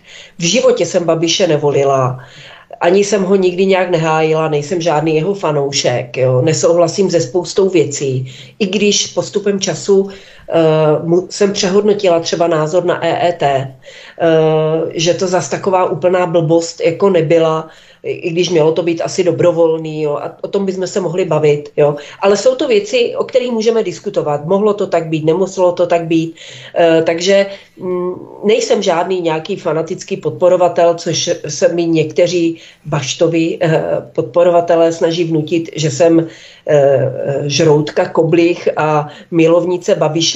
Není to tak. Jako já jenom si přeju, aby jsme zbrzdili ten nástup toho progresivismu, protože ten konec toho, protože ten konec je neodvratný, sice toho si myslím já, že ten systém nemůže dlouho vydržet, ale jak se říká, chcípající kobila nejvíc kope. A já si myslím, že by si naši lidi zasloužili, aby ten konec, ten rozpad té Evropské unie je lidsky nepostihl tak strašně moc, jako je bude postihovat, když v čele celého našeho státu budou exponenti pěti koalice. Takže ten, ten Babiš by byl trošku jakási brzda, trošku jakási brzda a proto já si myslím, že by bylo lepší volit Babiše než Baštu, protože Bašta upřímně, já znám spoustu lidí, kteří třeba volili SPD, ale Baštu volit nebudou. On nedostane ani tolik procent. On nepostoupí mě... do druhého kola, to je mi jasné. V žádném případě. To je jasné nám všem určitě. V žádném já, případě. Já Takže já jsem dokonce vyřkla někdy nějakou myšlenku, že, aby, ab, že nejlepší by bylo, kdyby ten Babiš vyhrál už v prvním kole, jako že by dostal 51%, protože v tom druhém kole je to skutečně, eh, to se, to se rozpoutají šílené hnojomaty proti Babišovi. Je, je to přesně jak Evi říkáš, kdyby teda, když už teda, tak kdyby vyhrál v prvním kole, protože v tom druhém. Jenomže, těžké, velmi těžké. Jenom, se, tom, se skupí právě ti ostatní proti Jenomže, když tady vidím, jakým způsobem Okamura a SPD proti Babiš, dobře, kdyby prosazovali Baštu, ale oni to teda ještě vyšperkovávají tím, že mhm. dělají negativní kampaň vůči Babišovi a ano. Tak to, to jako tím si zavírají dveře do jakékoliv vlády, jo, s ano. Takže to je, jsem z toho, jsem z toho jako znechucená a myslím si, že vzhledem k tomu, že 40% lidí se vůbec nezajímá o politiku, a oni jsou ti nerozhodnutí a tam vůbec nevíme na základě čeho oni budou se rozhodovat a vůbec netušíme, jak to dopadne. Takže já si myslím, že nějaké spekulace, kdo bude v prvním, v druhém kole, jako Jako, ale myslím si, že tentokrát už volba srdcem není možná, že je potřeba volit rozumem mm. a byť, a byť s kroutící rukou a uh, s, s vědomím toho, uh, že ten Babiš skutečně uh, tady přikrýval spoustu prasáren v mm. době covidu, jo, tak uh, s kroutící rukou mu to hodit. Publicistka Míša Julišová, blogerka, nakladatelka Eva Hrindová jsou hosty u nás na svobodném vysílači nebo na kanále Odisí, ze kterého vás zdraví vítek. Písnička je před námi a po ní pokračujeme. Hezký večer. Od mikrofonu svobodného vysílače nebo na kanále Odisí vás zdraví vítek. Písnička je za námi. Vítáme tu opět publicistku Míšu Julišovou a blogerku, nakladatelku Evu Hrindovou. Mě by ostatně zajímalo, co způsobil tu odluku Okamury od Andreje Babiše, protože víme, že dlouhá léta v zákulisí jejich Radim Fiala, místo předseda sekce diktatury, projednával právě s Jaroslavem Faltýkem z Hnutí Ano různé handly ohledně zákonů, hlasování, novel a tak dále. To samozřejmě všichni vědí, tam ty zákulisní dohody probíhaly velmi intenzivně. Eh, Radim Fiala a eh, Jaroslav Faltýnek z Hnutí Ano, protože oba jsou z Prostějova a tak dále, čili ty vazby jsou jasné. Míšo, to by si k tomu chtěla Já doplnit. jsem chtěla říct tohle. On totiž velmi dobře si pamatuju, že Andrej Babiš několikrát deklaroval, že pokud by měl s někým jednat o nějaké koaliční vládě, tak by to byla ODS. Vždycky to takhle říkal. Já osobně v médiích jsem ho několikrát vyslyšel slyšela osobně tohle toto říct. A podle mě SPD je vlastně zhrzené. Jo, takže to je takový akt pomsty. Jo, tam vyložně věřte tomu, že tam hraje roli tato zhrzenost.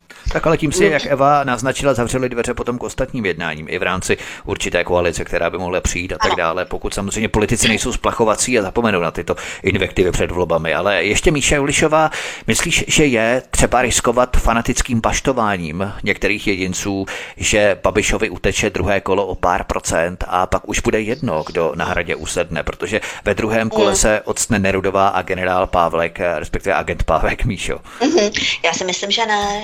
Podle mého názoru do druhé kola, že by postoupila Danuše a generál, to se mi zdá zase už moc, zase takovou podporu, přece jenom ty liptargy, to aspoň doufám, tady nemají, jo? že ten Babiš má tu svoji voličskou základnu poměrně velkou, ono to bude nějakých 35 a 30% tak se k němu přidají různě tady těchhleti e, ostatní z té alternativy. Já si myslím, že z druhého kola se dostane, jo, můj názor. A s ním tam bude buď Danuše nebo generál, podle mého názoru spíš generál. Ale třeba se pletu. No ale to druhé kolo. Oni potom jednotně konzolidovaně, jo, voliči, jo, přijde Danuše, vystoupí v médiích, eh, Hilšer, Fischer, Zima a tak dále a všichni řeknou, prosím vás, podporujte voliči nás, my předáváme svoje hlasy k dispozici tady panu generálovi, jo, a oni budou, oni přijdou a budou volit tímto způsobem. Z tohohle mám opravdu velký strach, přiznám se, úplně asi největší. Já jsem se teď hrozně pobavil v pondělí, kdy proběhla kampaň ohledně Petra Pavla, já jsem teď právě zahledl na Facebooku na síti, kdy oni rozjeli takovou opravdu primitivní, naprosto směšnou infantilní kampaň Nahrad patří Pavel, tak ho podpoř, nahoď flanel. A to byl takový slogán, který vlastně inicioval lidi k tomu, že si mají v pondělí 9. ledna obléknout flanelový oblek a tím dát vlastně najevo, že podporují Petra Pavla na Pražský hrad. Jo. Takže tomu vymysleli ten slogan Nahrad patří Pavel, tak ho podpoř, nahoď flanel. A to bylo takové naprosto infantivní, jsem se opravdu velmi pobavil v rámci toho. Ale ještě v rámci posledního závěrečného slova Eva Hrindová, my Myslíš v souvislosti s tím, co všechno si naznačila a řekla ohledně Andreje Babiše, že bychom Babiše neměli vnímat jako živého člověka, jako živou bytost, řekněme, ale měli bychom ho vnímat jako nástroj pro účel smetení kandidátů pěti demolice, pokud to vůbec něčemu pomůže, Evy? Ano, já si myslím, že i obecně je lepší, eh, když je ta moc v tom státě trochu rozdělená, ať už tam je, kdo je tam. Že není dobré, když uh, ústavní soud, parlament, senát, a prezident jsou všichni z jedné strany politického spektra.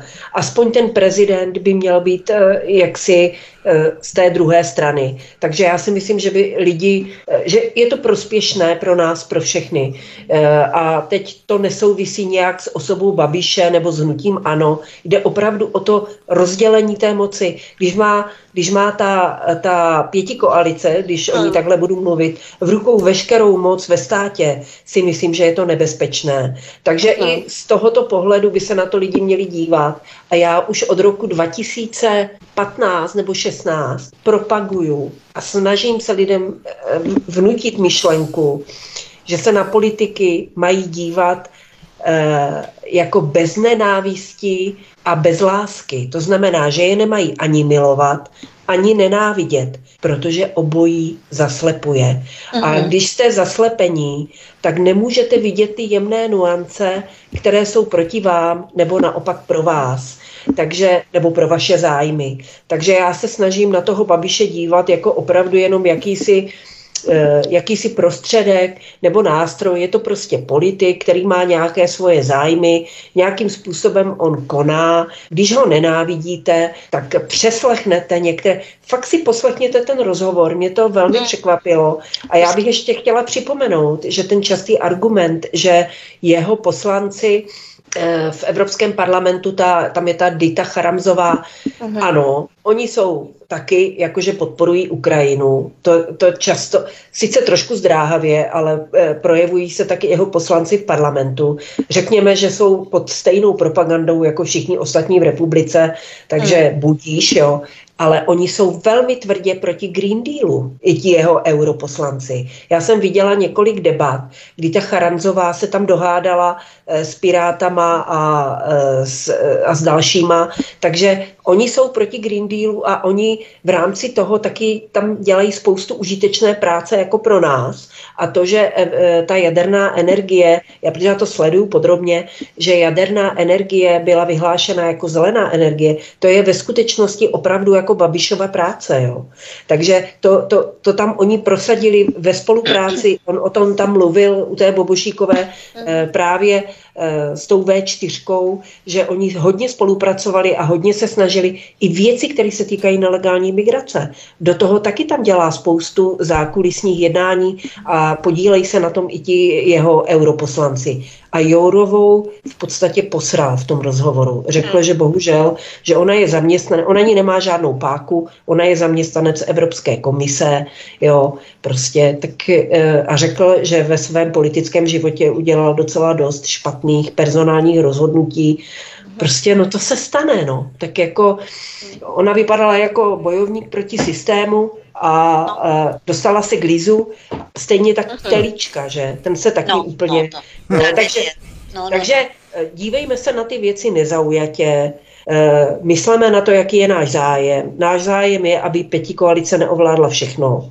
A z tohoto pohledu já k tomu přistupuju a nemyslím si, že když to hodím Babišovi, že se stávám jeho skalní faninkou nebo něco takového. Prostě jako Zemana jsem taky nevolila s láskou. Jo, Hmm, když, já, přesně tak. Dobře, berme Babiše jako nástroj, jako jediný Přesně možný, tak. protože jiný tam není. Kdyby tam byl jiný, vybereme si jiný.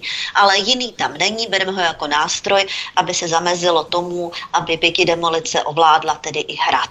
Jo, to je eh, zřejmě, tohle je asi nejstrategičtější A vzdělání. ještě bych řekla jednu důležitou věc, kterou bych chtěla, aby tady zazněla. Všimněte si, že na podporu Bašty se sjednotila určitá část jakoby vlastenecké scény. Eh, Různí lidé, od Petra Hampla až po, až Mhm. po uh, Baudiše, toho astrologa, Petra Hájka z Protiproudu, jo, až po, já nevím, Alianci kulatého stolu, jak se všichni jmenují, ani to nesleduju. A oni vydali nějaké prohlášení a eh, Michal Semín a tady tyhle ty lidi. Ano, já jsem se na to dívala. Právě, A- dívala. No, no. A řekněme si na rovinu, že ty volby ukážou, jaký reálný vliv tedy tyto lidé, kteří se častokrát vydávají za mluvčí opozice a mluvčí alternativy, jaký mají skutečný vliv. A e, podle toho bychom se potom k ním měli chovat, jo. Že oni si uzurpovali, doslova, uzurpovali roli a pozici nějakých mluvčích. E, Ano, ano, máš pravdu, to říká, velmi přesně to říkáš. vystupují jako sjednotitelé a jako ti garanti toho správného názoru. A ty volby ukážou, jestli to tak opravdu je. Jestli přesáhnou těch 10% aspoň takhle. Já tomu nerozumím, proč ti lidé propůjčili svou eh, prestiž a svůj hlas právě Jaroslavu Baštovi, který souhlasil s bombardováním Srbska v roce 1999. Ty věci tady máme, který kšeftoval s vízy v rámci Ukrajiny v roce 2009, tak vyšel ten článek na iDnesu, který v podstatě byl šéfem komise, která udílela No. lustrace, lustrační Můžu? komise v roce, Můžu potom? v prosince 92. Ano, Míšo, může. No mě tam zaujal ten pan Hampl. On je takový, takový vřelý covidista, on ten covid tak prožíval, opravdu věřil tomu covidovému koncenzu, že je takový jediný správný, čistý, nastolený a přece by nám vědci nelhali, že a vlastně podporoval toho Babiše v té době, který taky tento koncenzus takto razil, že v naší zemi.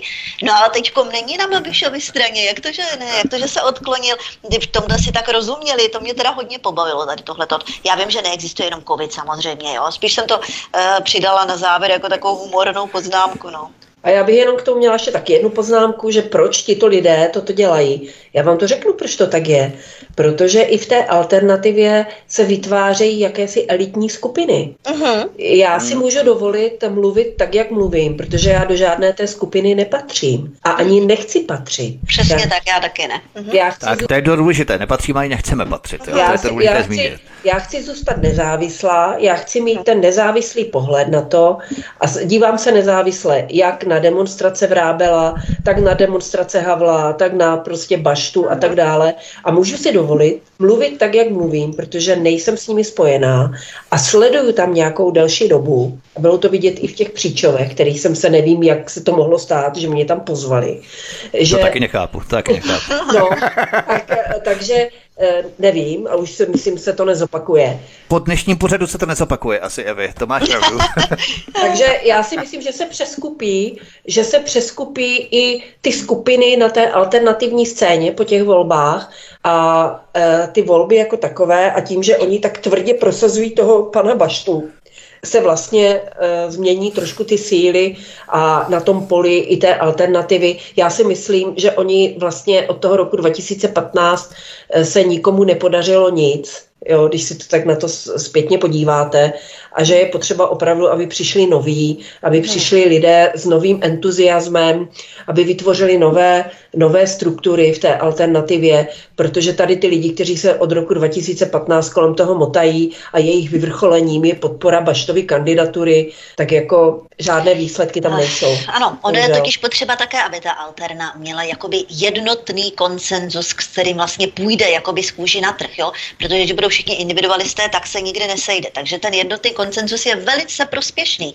a vidíme, jak to právě tomu vládnímu e, systému funguje, protože je na tom založený. Takže to není nic špatného mít jednotný koncenzus. Jde o to, na čem je postavený, ano, jestli hmm. je to hmm. na nějakým opravdu hledání těch poznání těch pravd, informací, a nebo je postavený na pokrytectví, lhaní, přetvářce a manipulacích, jako je současně teďka ten prosazovaný vládní koncenzus. Takže ono, jo, ano, vytvořit ano, alternativa jednotný koncenzus, ale teďkom jaký, ano, jaký udělat, no. Nebo kdo ho bude dělat, tak. To je něco podobného, já vždycky dávám za příklad, uvádím za příklad eh, před vytvořením Federální rezervní banky v Americe v roce 1913, tak se v podstatě spojily rodiny, které spolu soupeřily a soutěžily, a které mm-hmm. se mhm. snažily urvat kořist v rámci toho mm. jejich soupeření a soutěžení. Byly to Morganové, Rothschildové, Rockefellerové.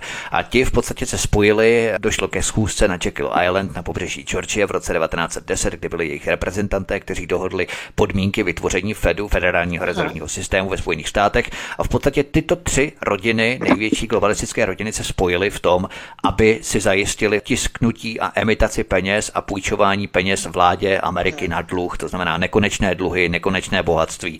V podstatě oni si zajistili to, že budou oni ti, kteří budou tisknout peníze v rámci soukromého Fedu. Proto se spojili, to znamená, že ty peníze jsou sice jakýmsi tahounem a tmelícím prvkem pro spojování, ale pokud se jedná o tu intelektuální úroveň, což právě je doménou té alternativy, mm-hmm. tak eh, tady je to mnohem horší právě, mnohem. protože ta roztříštěnost, ano. Eh, už tady není ten finanční tmelící prvek, nebo ten přesně peněžní tak, přesně motiv. jak říkáš, no a tak, to je to těžší. A bylo by to ale důležité, jo, kdyby e, ta alterna samozřejmě byli schopni spolu hovořit všichni a nějak se na něčem shodnout a v čem být vůči druhým tolerantnější, ale to je právě tady pro nás trošku složitější. Jo. Oni ti konsenzualisti, no, ti tam prostě ta dogmata přejímají, jim to v podstatě jedno, jestli je to pravda nebo ne, to, to tak je, tak to tak je a hotovo, ale nám to jedno není.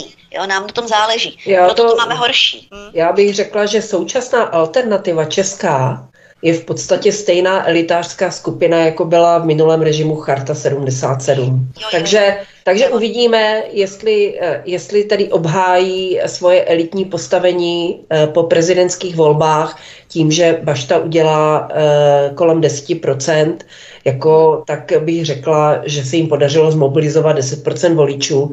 Já, já si to nemyslím, že by se to stalo, ale můžu se samozřejmě mílit. A jestliže ten jeho výsledek bude pod 5%, tak, uh, tak je zřejmé, že tito samozvaní vládcové alternativy prostě selhali a selhávají už delší dobu a toto bude jenom, jenom jen, a podle toho já se k ním také budu chovat. No ale jim je to stejně jedno, protože já do žádné partičky fakt jako nepatřím, ani nechci uh-huh. patřit, uh, takže, takže uvidíme. No. Pokud budou mít 10%, bude to teda podle mě maximální úspěch a to si teda můžou gratulovat. Jo, to bylo opravdu mimořádný úspěch pro ně. Ještě takové poslední zamyšlení na závěr. Myslíte, že kdyby byl bába na hradě, není to jakýsi záměr vytvořit zdání soutěže mezi bábou kontra Nerudová a agent Pávek, ale mohla by tam být nějaká zákulisní dohoda, řekněme, že Babiš bude na hradě a tím pádem nemůže být premiérem v případě předčasných voleb a tím se vlastně sníží potenciál i pro ty předčasné volby, protože už nebude ten hlavní tahoun, ta protiváha proti pěti demolici. Byť Babiš inicioval covidový teror v Česku, na to bychom neměli rozhodně zapomínat. Myslíš, Míšo, třeba, že tohle je určitá dohoda, že v rámci zákulisí Babiš je neškodnější na hradě než jako potenciální premiér, který formuje tlak na vypsání předčasných voleb? No vidíš, Vítku, to je velmi zajímavé téma, tohle tok. A máš v tom asi pravdu. Protože no. on, když bude na hradě, tak nemůže jako být tou vedoucí osobností v tom ano, čímž se, pozor, zase, některé ty vody jakoby pročistí, takže se tam eh, vyvine zřejmě nějaký jiný lídr. Eh, doufám, že trošičku nějaký přijatelnější teda pro ostatní lidi a rozumnější. Ještě trošku bude babiš, no, tam má, má tam ty škraloupy, co si budeme povídat, jo, něco tam má. No, takže toto je zajímavý téma. Evi, co ty k tomu? No, já si myslím, že Babiš není takový sráč jako Okamura. Uh, už jenom z logiky té věci, že tady vybudoval tak velký biznis a uh, kdyby odešel z politiky, tak uh, by se ulevilo celé jeho rodině a všem těm lidem v jeho firmách a podobně. Já si myslím, že Babiš není úplně politický hráč, který by byl nucen nebo ochoten dělat takovéto dohody. To si myslím já. A On to nemá zapotřebí. Mu nejde o to, kolik. Oni spíš nepočítají s jeho chamtivostí, že chce prostě získat tu prezidentskou funkci. Ne, a k tomu ho se snaží dotlačit ne. i v rámci jeho, řekněme, charakteru. Ne. Protože on to chce. Ne. Já si to nemyslím. Jako když se na něho podívejte, uh, jak on vystupuje, jak mluví, jak, uh, jak jedná, Uh, to není takový ten typický, to je člověk, který bez politiky se bude mít lépe než s politikou. A to jsou, ta, takových lidí je v politice málo, jo? že když se podíváte na nějaké Jurečky a, a další, no, tady tyhle... Jsou ty, závislí na těch politických penězích. Oni no. jsou závislí na těch politických funkcích, oni v běžném životě nemají šanci, aby se uživili tak dobře a vydělávali takové prachy, jako si vydělali. Ale Babiš není v té pozici.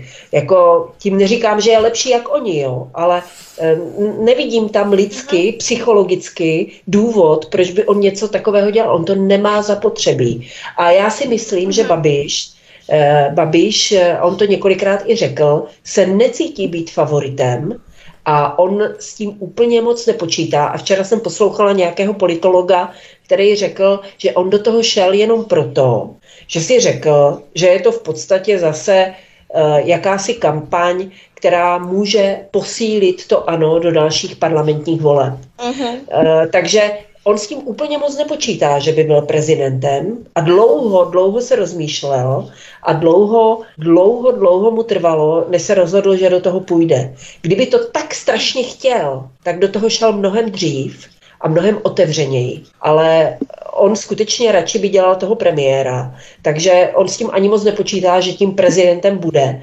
A další ještě věc, kterou bych řekla, že kdyby on byl na hradě, tak mu tady vyrostlo už několik, jakoby, nechci říct, že úplně lídrů, ale ten Havlíček, ten si myslím, že ten by byl schopen klidně dělat i toho premiéra vedle Babiše prezidenta, že na to má a že, hmm. že by to utáhnul. Plus tam jsou další, ta Šilerová. Jo, má ano. Šilerová je docela razantní, teď jsem si všiml.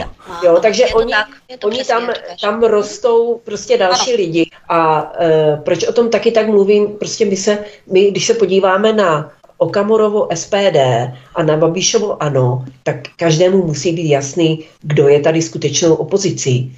Že e, samozřejmě ta, to ano nevykonává a ve věcech okolo té Ukrajiny e, je to špatný, jo. Že... Je to špatný právě. A, ale Babiš, třeba to je zajímavé, ona se ho ptala, Bobušíková, na to, proč ano podpořilo ten výcvik ukrajinských vojsk na té Libavé. Mm.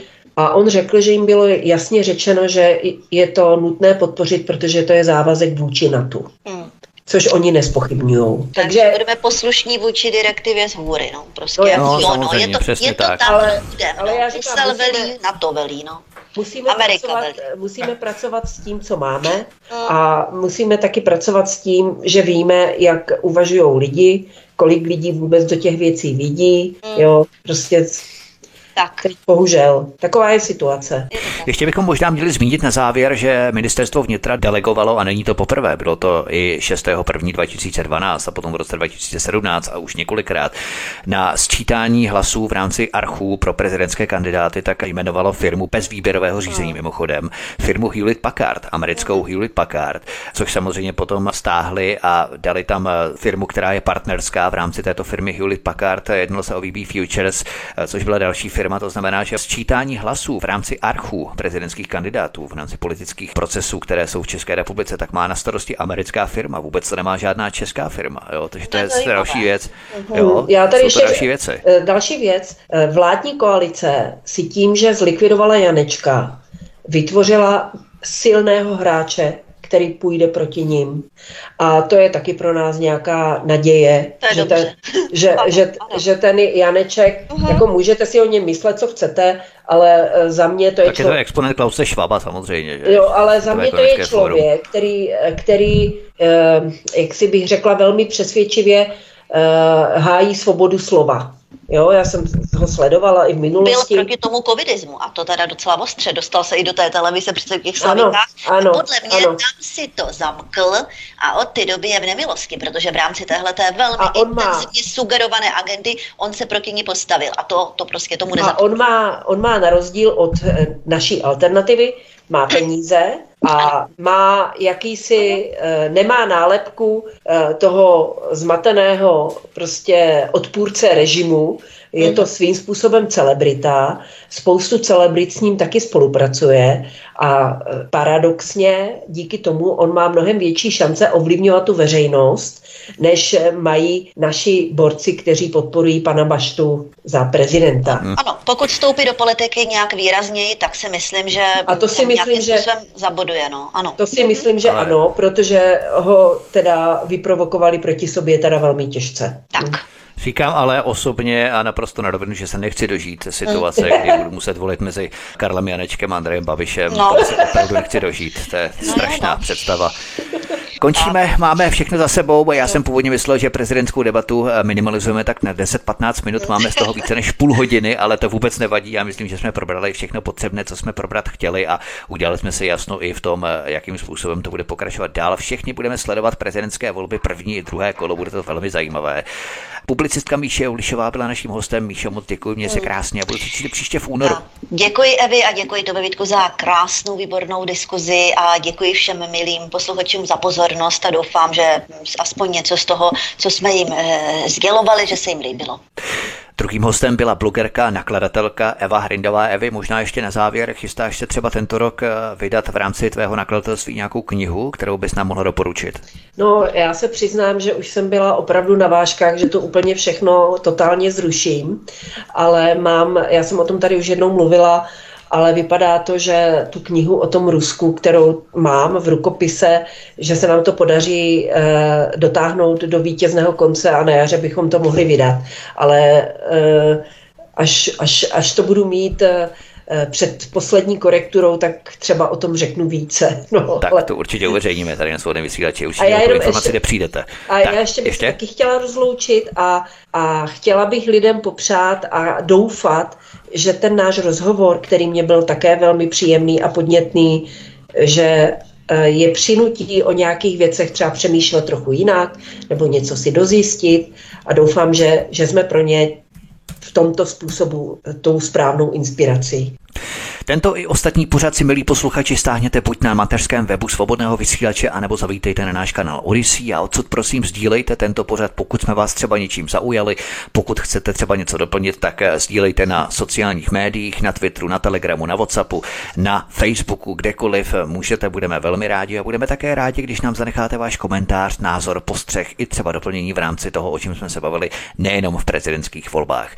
Také se prosím připojte k odběru tohoto kanálu kliknutím na tlačítko odebírat a také zvoneček, tedy zapnout notifikace, upozornění, abyste nezmeškali i další pořady, které pro vás tady na kanále Tapin Radio Svobodného vysílače chystáme. To by bylo všechno od mikrofonu Svobodného vysílače nebo na kanále Odyssey vás zdraví vítek, mějte se všichni moc krásně a příští týden se s vámi opět těším na slyšenou. Prosíme, pomožte nám s propagací kanálu Studia Tapin Radio Svobodného vysílače CS. Pokud se vám tento nebo jiné pořady na tomto kanále líbí, klikněte na vaší obrazovce na tlačítko s nápisem Sdílet a vyberte sociální síť, na kterou pořád sdílíte. Jde o pouhých pár desítek sekund vašeho času. Děkujeme.